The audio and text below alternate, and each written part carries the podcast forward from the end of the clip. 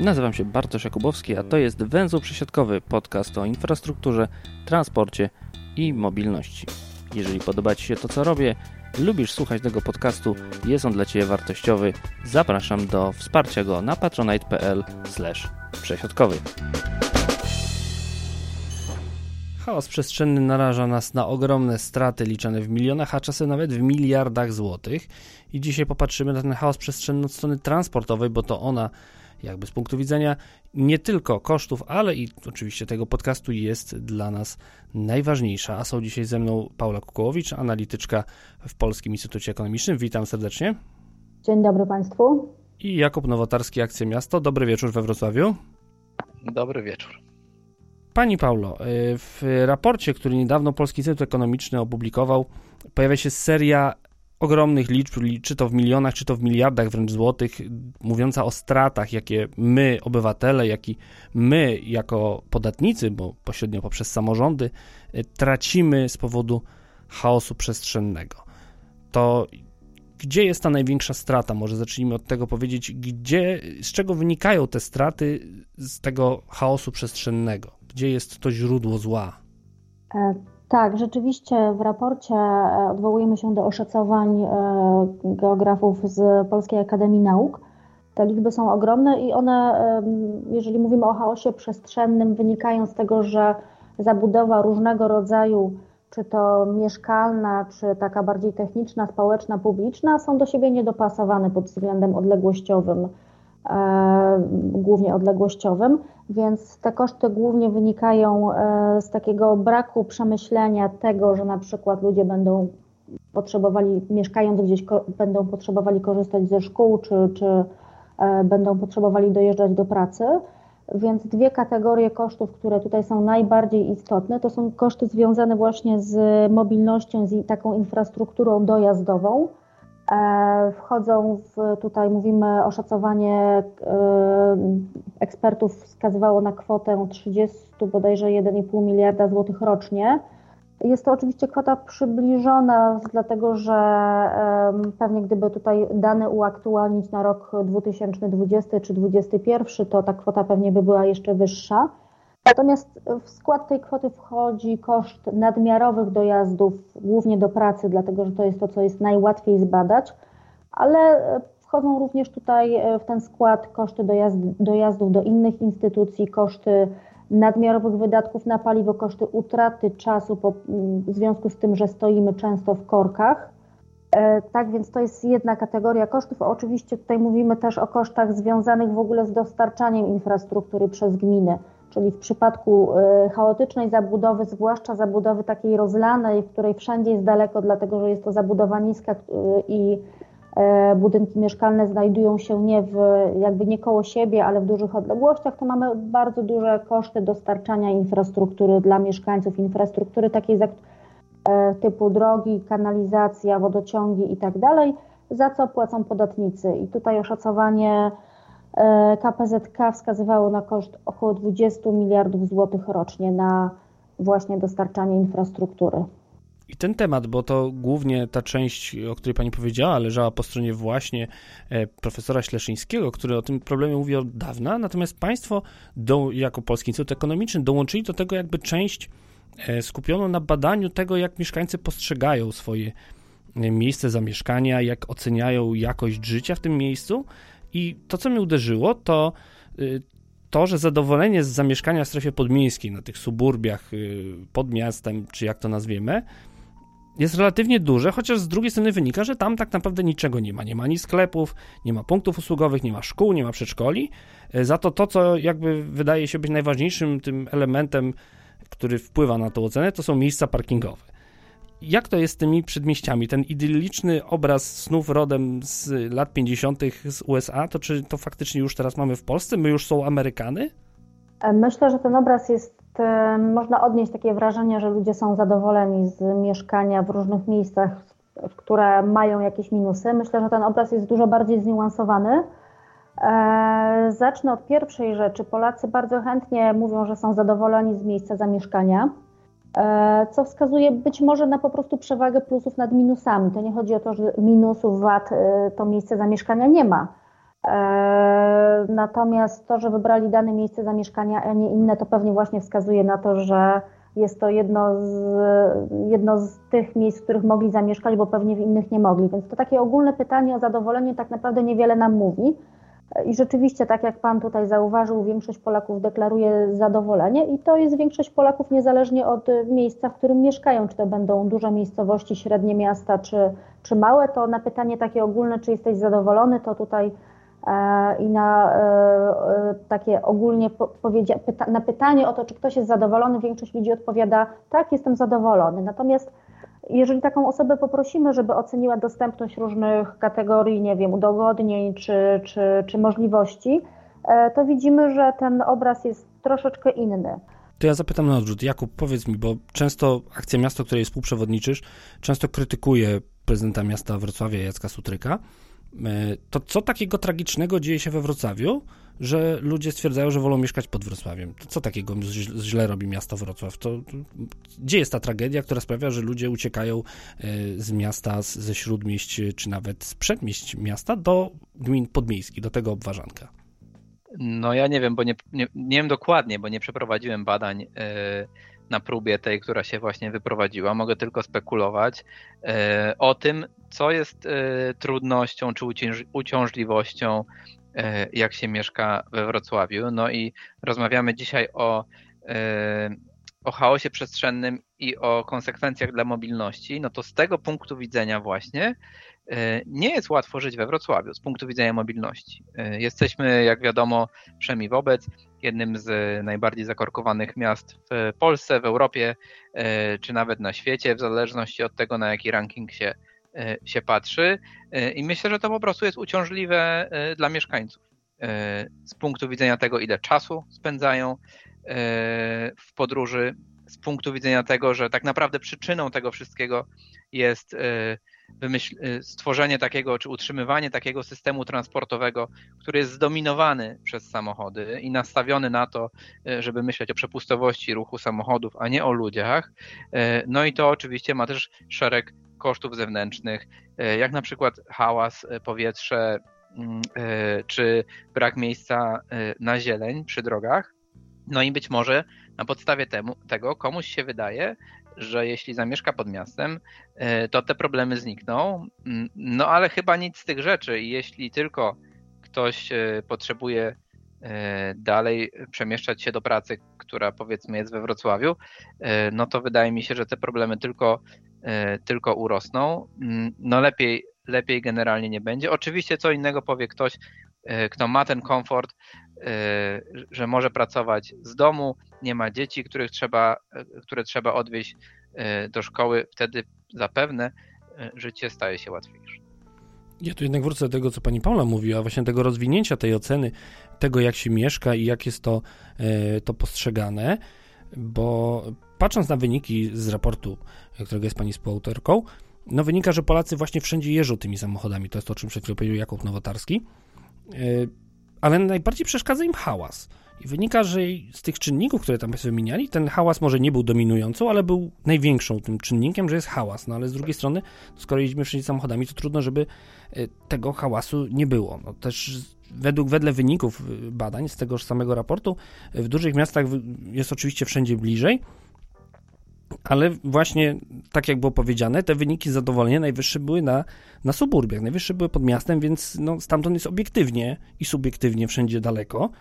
Y, to gdzie jest właśnie ta, to wyważenie tych plusów i minusów, o którym pani mówiła? To jakim cudem, mając wszędzie daleko, mając wszędzie niskie oceny dostępności transportowej, dostępności do podstawowych usług publicznych, no jednak to wyważenie jest tak silne na rzecz suburbiów, jak się patrzy. Przynajmniej tak dla mnie jako postronnego obserwatora, tak ten raport można odebrać. Okej, okay, więc e, powiedzmy sobie tutaj, przytoczmy może taką, e, taką daną, która też w raporcie się pojawia, dotyczącą e, zmiany rejestrowanej liczby ludności w ostatnich latach w Polsce. Z danych takich urzędowych wynika rzeczywiście, że strefy podmiejskie najwięcej zyskały, czyli to nie jest tylko jakby Pana taka subiektywna opinia, to jest myślę, że też coś, co jest potwierdzonego w danych, że nie, metro, nie centra aglomeracji największe pięć największych polskich miast, ale obszary podmiejskie najwięcej zyskały ludności. I myślę, że jeżeli taką rozmowę w ogóle prowadzimy, musimy mieć w głowie pewną podstawową rzecz, mianowicie ceny mieszkań. Ja nie sprawdzałam tego, czy Polacy chcą mieszkać e, na, w strefach podmiejskich, czy to jest jakby ich wybór, ich marzenie, czy to jest przymus. Natomiast weźmy pod uwagę to, że mieszkania tam są po prostu tańsze. E, możemy pewnie też spekulować, że i tutaj troszeczkę mamy ślad w badaniu, w naszym raporcie, że e, na przykład ta wielkość mieszkania jest w dużym mieście po prostu mniejsza, czyli Polacy jeżeli na przykład migrują z części Polski, gdzie jest wysokie bezrobocie bądź niskie płace do y, miejsc, tak powiedzmy, do aglomeracji, to mając wybór centrum aglomeracji, a strefę podmiejską aglomeracji, najczęściej może ich nie być stać na mieszkanie w centrum aglomeracji. Mamy też y, problem w Polsce bardzo duży dotyczący rynku najmu mieszkań. Jest to rynek bardzo mały, y, słabo uregulowany więc e, podejmując pracę na przykład w Warszawie, mamy małą szansę na powiedzmy wynajem mieszkania na, na, takich stabilnych e, zasadach, stabilnych cenowo i stabilnych też w czasie, tak, że nie przyjdzie nasz właściciel mieszkania po trzech miesiącach i nie wypowie umowy. Wobec tego zostaje nam zakup mieszkania i najczęściej nie chcąc, że tak powiem, brać dużego kredytu albo oceniając zdolność e, naszą kredytową, zdecydujemy się na mieszkanie pod miastem. Więc jakby to nie jest tak, że Polacy kochają. Myślę, że to nie jest tak, że Polacy kochają te strefy podmiejskie. To jest często też jakiś e, wybór wynikający z warunków finansowych i wynikający też z tego, że mamy ogromną presję inwestycyjną na rynku mieszkaniowym i rynku nieruchomości. I to jest jakby, to są dwie rzeczy, które wpływają na to, na to, że mamy tak duży chaos przestrzenny i na to, dlaczego zabudowa aż tak się rozlewa w, w aglomeracjach. Jeżeli chodzi o to, jak Polacy oceniają to mieszkanie w strefach podmiejskich, oni rzeczywiście zwracają uwagę na to, że ta dostępność różnych możliwości jest mniejsza, na to, że dojazdy są kłopotliwe, na to, że dostępność komunikacyjna też jest mniejsza. Natomiast z danych, które przeprowadziliśmy w ramach e, tego e, badania dotyczącego chaosu przestrzennego, wynika właśnie, że prawdopodobnie będziemy mieli e, w dalszym ciągu do czynienia z takim e, rozlewaniem się zabudowy, dlatego że pytaliśmy w tym badaniu o to, czy Polacy traktują, czy jakby czy rozważają miejsce, zmianę miejsca zamieszkania i tutaj najczęściej wskazywali jakby na taką gotowość do zmiany miejsca zamieszkania właśnie mieszkańcy e, centrów aglomeracji, nie mieszkańcy stref podmiejskich. Więc myślę, że troszeczkę to jest jakby taki no, twarda rzeczywistość, z którą tutaj się stykamy. To zanim jeszcze wrócimy do tego wątku, to ja zapytam Jakuba Nowatarskiego, bo ten wątek tych napięć, bo to wygląda powoli na skalę takich napięć społecznych, że w centrach miast nie da się żyć, więc my uciekamy z miasta, ale z drugiej strony to powoduje taką falę najeźdźców. Ja już wiele razy słyszałem w różnych wypowiedziach, że we Wrocławiu ten problem my, oni, my z miasta i ci, którzy przyjeżdżają do tego miasta samochodami, jest dość silny. To, to jak to jest? To możemy spodziewać się takiej coraz większej, większego starcia tych, którzy jeszcze przed chwilą byli w mieście, a teraz już nim nie są i mieszkają pod miastem? E, myślę, że tak. I nawet mówił o tym e, profesor Kubicki z UJ, socjolog, e, badacz ruchów miejskich. On mówił, że to widzi jako jedno z głównych zagrożeń dla działalności ruchów miejskich, to znaczy skupienie się tylko na, na tych, którzy mieszkają w centrum i są zadowoleni. We Wrocławiu ten wątek wybrzmiewa często E, oczywiście media też to podkręcają, wybrzmiewa e, przy dyskusji o samochodach, a, szczególnie jeśli pojawiają się zdjęcia, na którym widać tablice rejestracyjne e, i wszystko, co ma rejestrację inną niż DW, czyli wrocławska, na przykład DWR, DTR i tak dalej, czyli czyli z miejscowości dookoła Wrocławia, no to właśnie są tak zwani najeźdźcy, którzy mówi się wtedy, że nie znają przepisów, gorzej parkują i tak dalej, więc jest takie etykietowanie, e, że my wrocławianie to ci dobrzy, a tamci no to ci źli i oni nam na przykład rozjeżdżają chodniki, e, powodują wypadki e, i tak dalej. Nie ma twardych danych żadnych, żeby, żeby to uzasadnić. To są wszystko jakieś takie ucierające się obecnie stereotypy, no ale nie da się ukryć, że ten problem istnieje. To znaczy do Wrocławia według danych Urzędu Miejskiego przed pandemią dziennie wjeżdżało 240 tysięcy samochodów, no to przy takiej ich liczbie nie da się nie, da się nie mieć problemu. No i tak jak rozmawiamy, to, że, że mamy w miastach korki, no to ma konsekwencje negatywne, jeśli chodzi o jakość życia, na wszystkich się to odbija. E, no i to tak naprawdę nie jest w interesie nikogo, e, żeby tak duży ruch e, samochodów mm, mm, wjeżdżających do miast mieć. No ale niestety takie są realia, to znaczy tak wygląda planowanie przestrzenne i, i polityki transportowe czy miast, czy aglomeracji i, i takie są tego konsekwencje. Chciałbym jeszcze wrócić do jednego wątku, który tu był poruszony, czyli do, do cen, bo warto tutaj zaznaczyć, że we Wrocławiu to była świadoma polityka przestrzenna i mieszkaniowa miasta, e, żeby e, ziemię deweloperom oddawać na obrzeżach Wrocławia. I to o tym mówił główny urbanista miasta wprost. To był Wrocławia sposób na tańsze mieszkania. Sprzedać działki deweloperom dosłownie w polu kukurydzy. Działki są tańsze, więc mieszkania będą tańsze. One rzeczywiście były. No ale teraz teraz widzimy takie absurdy i my zresztą niedawno o tym e, pisaliśmy na naszym fanpage'u na Facebooku, że osiedle Jagodno, e, które ma zabudowę, no nie wiem, na kilkanaście, może nawet na 20 tysięcy mieszkańców, nie ma zaplanowanej e, w planach miejscowych szkoły podstawowej. I szkoła podstawowa dla tego osiedla, jeszcze raz, na powiedzmy 20 tysięcy mieszkańców, jest zaplanowana osiedle obok. To jest pieszo ponad 2 kilometry od, powiedzmy, od, od środka tej zabudowy wielorodzinnej. Więc jak dla mnie, no to z automatu y, jest to olbrzymia zachęta do tego, żeby y, rodzice dowozili własne dzieci samochodem. To zresztą jest też w miarę po drodze w kierunku centrum.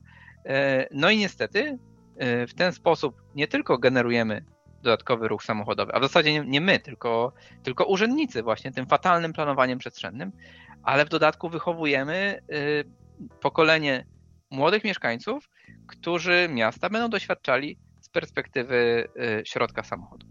No tak, ale to jest ten jeden element. Jeszcze jesteśmy ciągle w ramach miasta. Ono może źle zaplanowane, ale ta gęstość jeszcze jest. Ale tutaj to, co pani Paula Kokowicz powiedziała, ludzie wyprowadzają się do y, pod miasto, ponieważ tam jest taniej, ale oni wbrew pozorom nie wyprowadzają się w większości, to też widać, tak, w raporcie pojawia się tak zadowolenie z wielkości mieszkania, ale pojawia się to, że oni nie przeprowadzają się do mieszkania nawet pod miastem, tylko to jest dom, więc ta zabudowa z definicji od razu jest bardziej rozlana.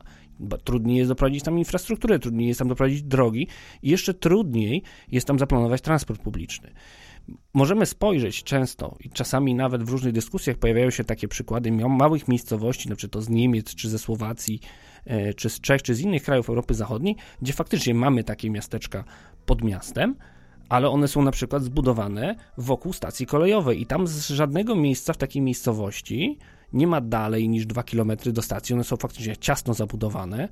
E, to zapytam pani Pauli Kukłowicz, czy to jest rozwiązanie tego chaosu przestrzennego, że te suburbia, no dobrze, w miastach nie pomieścimy się wszyscy, więc te suburbia zaplanujmy tak, żeby one nie wywierały tej presji na infrastrukturę, na ruch samochodowy.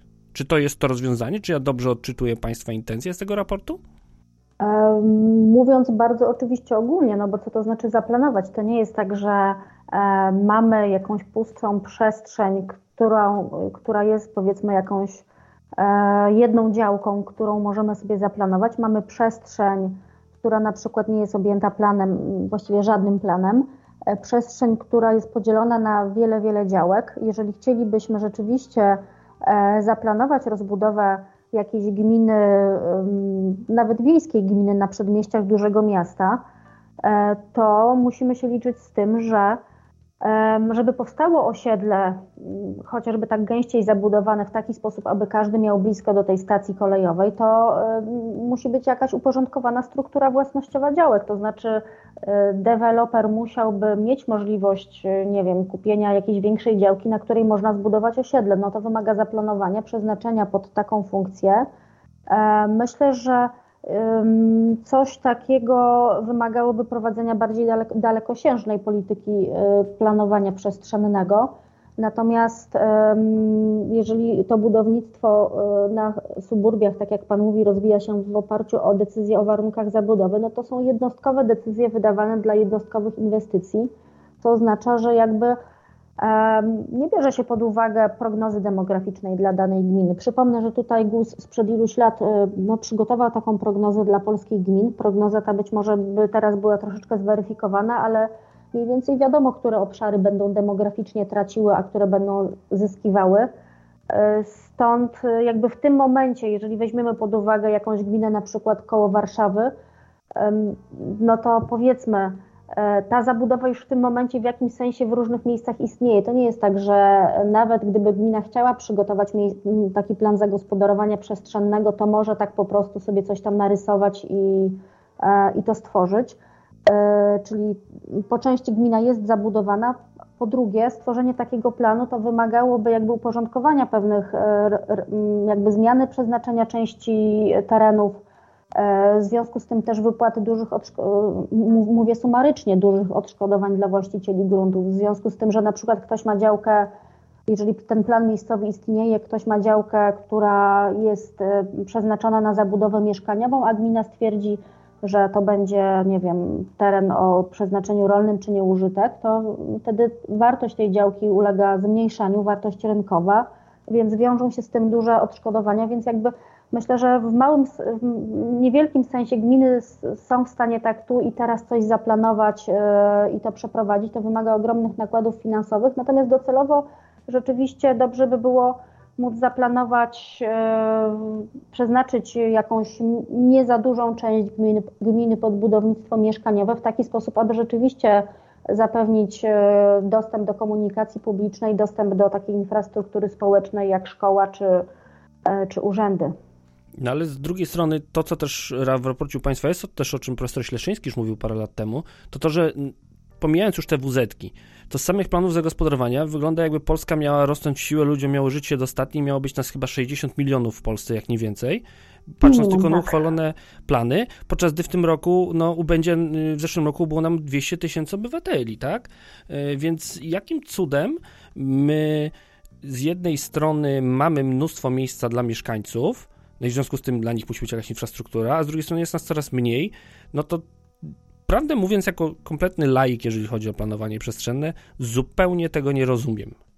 E, oczywiście mamy e, w skali całego kraju dużą nadpodaż terenów budowlanych, przepraszam, budowlanych, przeznaczonych pod budownictwo mieszkaniowe.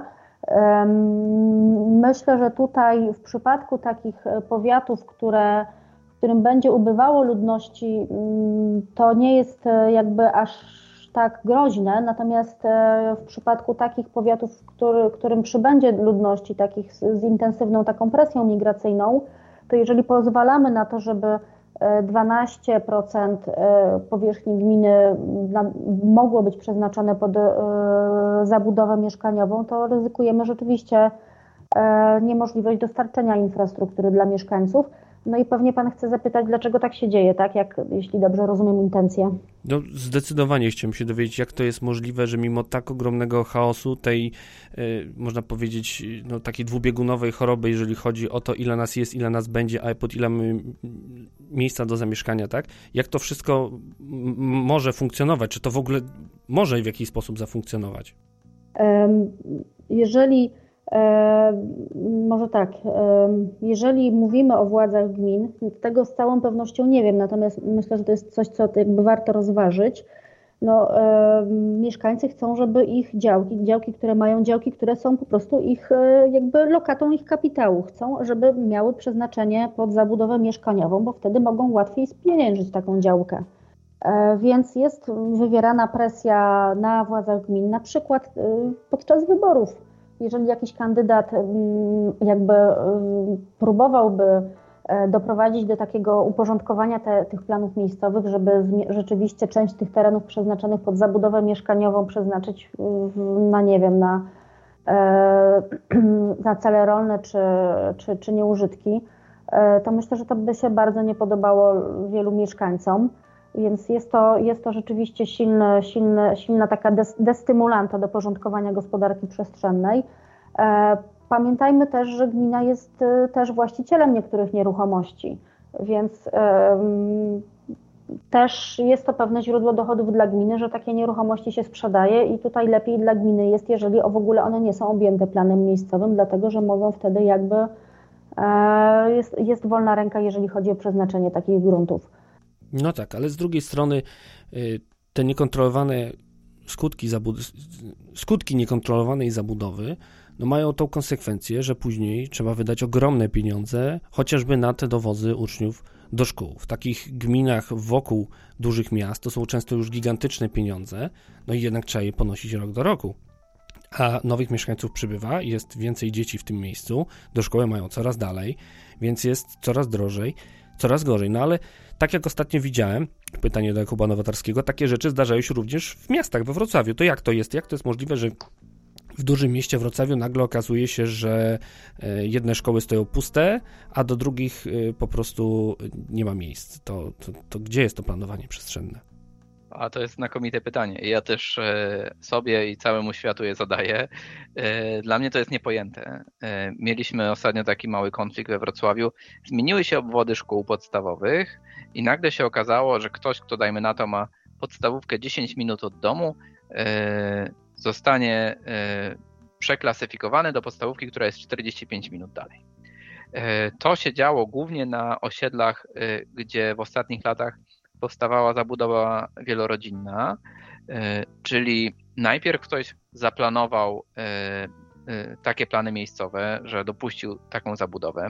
Potem zazwyczaj to, to miasto sprzedawało te działki deweloperom. No i na koniec jest drapanie się po głowie, jak to się stało, że nagle tak nam przybyło mieszkańców, że szkoła jest przepełniona, coś musimy z tym zrobić. Y, I dla mnie to jest niepojęte, bo to nie są skomplikowane rzeczy, które wymagają jakichś bardzo wyszukanych y, modeli matematycznych i, y, czy, czy brygady inżynierów do tego, żeby wiedzieć, kiedy będzie potrzebne więcej miejsc w szkołach. To są podstawowe dane demograficzne i jak dla mnie to jest fundament mądrego planowania przestrzennego. Niestety okazało się, bardzo wyraźnie, że we Wrocławiu to po prostu kompletnie nie działa.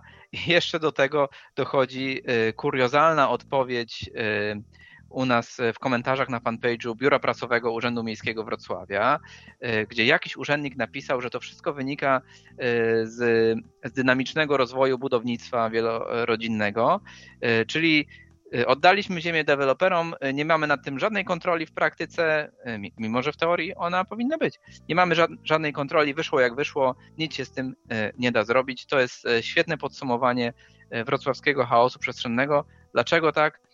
Nie mam pojęcia. No niestety, konsekwencją tego wszystkiego jest to, że, że dzieci będą dowożone do szkół i teraz trochę są inne czasy, wiadomo, pandemia i tak dalej, ale jak jeszcze przed pandemią mieliśmy przez moment y, strajk nauczycieli y, i, y, i szkoły nie funkcjonowały, nie trzeba było dzieci do, do, nich dowodzić, to ruch na ulicach był znacznie mniejszy. Dla niektórych miast nawet były twarde na, na ten temat. To pokazuje, jak dużo możemy jako mieszkańcy miast zyskać na, na lepszej organizacji, na lepszym planowaniu przestrzennym. Wrocław z drugiej strony w bardzo małej skali, bo raptem dla trzech szkół, e, organizuje coś, co nazywa szkolną ulicą, czyli e, zamyka dojazd pod same drzwi szkoły dla samochodów osobowych, czym w zasadzie zachęca do tego, żeby próbować dojść pieszo, ale to jest kompletnie niespójne z tym, co, co mówiłem przed chwilą. Więc jeśli chodzi o samo planowanie przestrzenne, trochę jest tak, że ogon merda psem. Niestety na tym poziomie to raczej deweloperzy rządzą miastem. No dobrze, ponarzekaliśmy na rzeczywistość, jaką mamy. Więc mamy deweloperów, mamy tutaj możnych panów na włościach, którzy nie chcą, e, a w zasadzie nie tyle nie chcą, co pewnie nie byliby zadowoleni z tego, gdyby ich działka rolna pozostała rolną, albo na odwrót. Grunt, który chcieliby sprzedać pod budowę, stał się e, gruntem no, rolnym. Natomiast co można dziś zrobić, mając świadomość tych problemów, E, które już są i które raczej się już nie odstaną, bo raczej trudno sobie wyobrazić, żeby teraz nagle e, te wszystkie rozlane osiedla e, pod dużymi miastami miały nagle zostać zburzone i na ich miejscu miała powstać zupełnie nowa siatka ulic, nie w postaci takiej narośli na mieście, ale raczej takich kolejnych miast i miasteczek. pani Paula Kukołowicz? Czy jest jak, jakaś recepta? Czy możemy jakąś receptę wydać i komu ją wydać? E, co zrobić z chaosem przestrzennym, żeby go zmniejszyć, czy, czy, czy jak sobie w nim radzić raczej? No, jak sobie w nim radzić, to Polacy są mistrzami radzenia sobie w trudnych sytuacjach. Natomiast co w tej sytuacji, którą już teraz mamy, w tym, na tym, że tak powiem, nie chcę używać górnolotnych słów, ale na tym, co sobie wyhodowaliśmy wokół dużych miast, co można dziś z tym zrobić, tak jak to już mamy tę sytuację teraz, żeby spróbować nad tym w jakiś sposób zapanować? Czy jest jakaś w ogóle recepta, którą można wydać? No rzeczywiście o recepty trudno, przede wszystkim dlatego, że tak jak próbowałam Państwu nakreślić, e, te zagadnienia związane z chaosem przestrzennym, czyli e, które wynikają na przykład ze słabego rynku nieruchomości, z tego, że Polacy nie chcą inwestować pieniędzy, nie wiem, na giełdzie czy w instrumenty finansowe, ale wolą w nieruchomości, w działki i tak dalej. Czyli to jest system naczyń połączonych, w, których, w którym bardzo ciężko coś zmienić, bo ryzykujemy e, jakby wyrzuc, rozwalenie wielu elementów, wielu innych, więc mamy też wiele grup, e, które pewnie opozycyjnie by się nastawiały do gruntownych zmian. Dlatego myślę, że w tym kontekście najlepiej, najlepiej jednak myśleć o drobnych zmianach, które coś poprawiają, a nie demontażu tego, co jest. I jeżeli zastanawiam się nad takimi konkretnymi rozwiązaniami, to po pierwsze, samorządy powinny wiedzieć, kto, ile osób e, i w jakim wieku zamieszkuje ich terytoria. A nie jest prawdą, że one dobrze to wiedzą. To znaczy w tym sensie, że e, duża, Pola, duża część e, Polaków nie rejestruje swojego nie rejestruje tego, gdzie mieszka. Z naszego badania wynika, że 18% y, osób, które przebadaliśmy, czyli mieszkańców miast i stref podmiejskich, mieszkało gdzie indziej niż ich adres zameldowania. I z całej wiedzy, jaką mam, wynika, że obowiązek w Polsce meldunkowy nadal istnieje. To znaczy, on rzeczywiście został troszeczkę złagodzony w sensie, że chyba zmian, zmiany miejsca zamieszkania do trzech miesięcy nie, nie, nie trzeba rejestrować. Natomiast te, jakby, jakby e, brak, często, często się pojawiający brak świadomości Polaków dotyczący tego właśnie, że trzeba się zameldować, powoduje, tego, powoduje to, że samorządy mogą mieć tutaj niepełną wiedzę e, i to jest jakby pierwsza bariera. E, I, i, tutaj potrzeba uwzględnienia tego, kto teraz mieszka, ale także z jakimi zmianami się spotkamy w przyszłości, czyli prognozy demograficzne, prognozy dotyczące kierunków migracji. Takie dane istnieją i takie dane powinny samorządy jakby wykorzystywać. To jest pierwsza rzecz, którą w ogóle można zrobić, czyli wziąć pod uwagę to, jaka będzie presja migracyjna za 5-10 lat, tak? Czyli jeżeli pozwalamy na rozlewanie się zabudowy teraz jak, na jakimś obszarze, który jest peryferyjny względem centrum gminy, to weźmy pod uwagę to, że za 5-10 lat to już nie będzie obszar peryferyjny. E, z perspektywy oczywiście, e, że tak powiem, całego państwa można myśleć o pewnym uszczelnieniu lub e, zasad wydawania decyzji o warunkach zabudowy. Chociażby tutaj zasada dotycząca kontynuacji funkcji i tej bliskiej zabudowy mówi o o tym, że to działki mają e, ze sobą sąsiadować, a nie budynki mieszkalne. Łatwo więc tą zasadę jest ominąć. Myślę, że jest miejsce na pewne uszczelnienie przepisów prawnych. E, kolejna rzecz to myślę, że warto podjąć taką dosyć odważną debatę na temat, na temat e, kosztów dostarczania infrastruktury.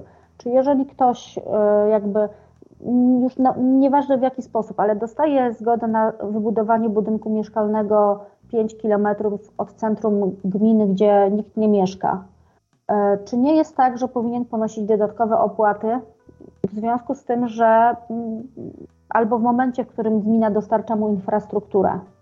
Jeżeli gmina e, zaczyna, buduje jakąś utwardzoną drogę do tego miejsca albo e, tworzy system wodno-kanalizacyjny dla, dla iluś tam mieszkańców, którzy zdecydowali się na zamieszkiwanie dalek, daleko od e, centrum gminy.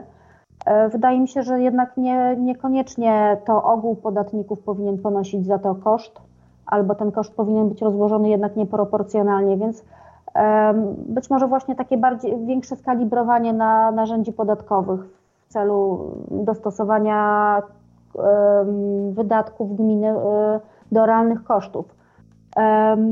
Coś, co się znalazło również e, i myślę, że jest świadomość tego, że tworzenie miejscowych planów zagospodarowania przestrzennego powinno zostać dofinansowane, to już było w Krajowym Planie Odbudowy, więc myślę, że świadomość tego jest.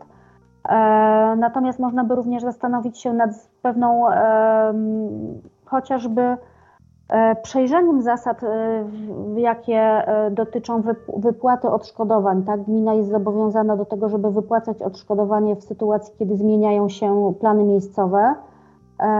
Pytanie, czy, czy jakby tutaj oczywiście trzeba by się nad tym głęboko zastanowić, ale czy, czy tutaj nie ma, czy w pewnych sytuacjach nie powinniśmy tutaj mówić o pewnych zmianach tych opłat, co by odciążyło fundusze, co by odciążyło wydatki gmin związane z E, na przykład z, ze zmniejszeniem te, tej puli terenów przeznaczonych pod zabudowę mieszkaniową bądź stworzeniem planu, e, planu zagospodarowania przestrzennego. Więc to są takie podstawowe mechanizmy.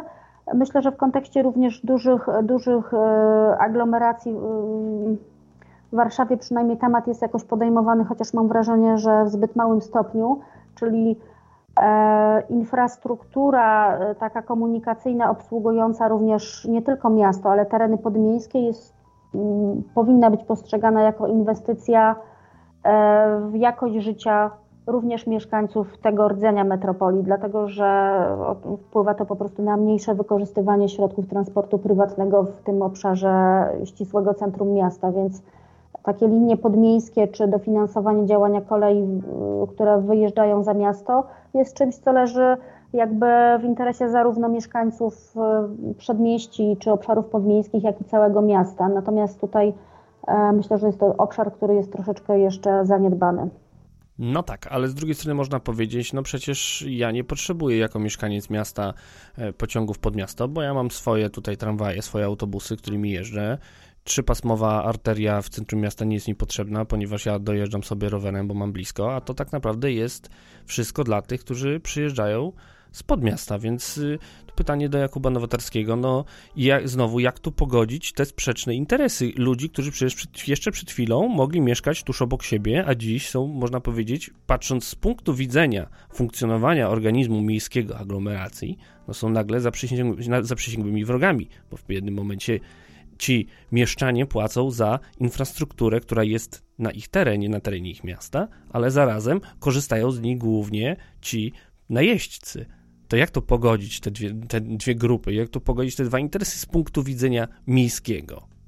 No jak dla mnie to jest wspólny interes mieszkańców e, miasta i obwarzanków, e, żeby istniał dobry system transportowy w całej aglomeracji, E, łącznie z tym, że w dużej mierze musi być finansowany przez to główne duże miasto. Owszem, to dla mieszkańców tego miasta może się wydawać kosztem, na przykład infrastrukturalnym, ale no w zamian ograniczamy koszty zewnętrzne. Właśnie te wszystkie, te wszystkie trudności, które wynikają z tego, że samochodów na drogach jest za dużo, zaczynają znikać. I podałeś jako przykład to, że jeździsz tramwajem lub jeździsz autobusem, więc w zasadzie wszystko ci jedno. No ale co jeśli twoja droga do, do, do pracy, dajmy na to, jest 5, 10, 15 minut za długa, właśnie przez to, że na przykład sygnalizacja świetlna nie promuje transportu zbiorowego, bo po prostu urzędnicy y, czy politycy zdecydowali, no dobra, mamy tak dużo aut, a wiadomo, no kierowcy to są najważniejsi wyborcy, taki jest niestety polityczny fałszywy stereotyp, y, no to musimy o nich zadbać, co niech te światła będą ustawione głównie pod to, żeby przepychać przez skrzyżowania jak najwięcej samochodów, a że tramwaj będzie stał trudno. Y, to są realia polskich miast niestety, więc w interesie mieszkańców miast jest to, żeby jak najmniej samochodów wjeżdżało do ich centrów. No i wydaje mi się, że tutaj e, trzeba szukać e, kija, który współgra z marchewką. Z jednej strony poprawiać ofertę, ofertę transportową w aglomeracji, czyli na przykład stawiać na kolej w sensie częstych połączeń i integracji biletowej, ale z drugiej strony no, nie może też być tak, że na przykład droga wlotowa do centrum miasta jest ważniejsza niż, niż ruch w poprzek, gdzie na przykład włączyć się do ruchu czy, czy przeciąć tą drogę próbują mieszkańcy miasta, no to nie ma po prostu sensu, bo jest to zwiększanie tylko ruchu samochodów, zapraszanie ludzi z przedmieść, żeby wjeżdżali do centrum, a wydaje mi się, że kluczem jest to, żeby już na, na poziomie tych gmin, które są dookoła dużych miast, żeby tam zadbać o, e, o dobrą ofertę, żeby na przykład parkingi Park and Ride e, były w gminach podmiejskich przy przystankach czy dworcach kolejowych, a nie przy, przy pętlach tramwajowych, dajmy na to kilka kilometrów od centrum, bo jeśli ktoś siedzi w samochodzie, dajmy na to pół godziny i dojeżdża do, do, do tego Park and Ride który jest w miarę blisko e, miejsca docelowego, czy w miarę blisko centrum miasta, no to pewnie następne 15, 20 czy 30 minut jakoś w tym samochodzie wytrzyma. Ale z drugiej strony, gdyby oferta była inna i ten parking byłby 5 minut od domu, e, już nawet nie mówię, że pieszo, ale powiedzmy na rowerze czy samochodem, to wydaje mi się, że e, szanse na to, że ktoś w ogóle do miasta nie wiedzie, byłyby znacznie większe. Tu niestety postawimy kropkę, chociaż moglibyśmy jeszcze debatować, myślę, na temat tego problemu godzinami, ale kiedyś tą rozmowę trzeba skończyć, chociaż jest to niewątpliwie kolejna z rozmów niedokończonych. Paula Kokołowicz, Polski Instytut Ekonomiczny. Dziękuję. I Jakub Nowotarski, Akcja Miasto z Wrocławia. Dziękuję bardzo. Bardzo dziękuję za tę rozmowę.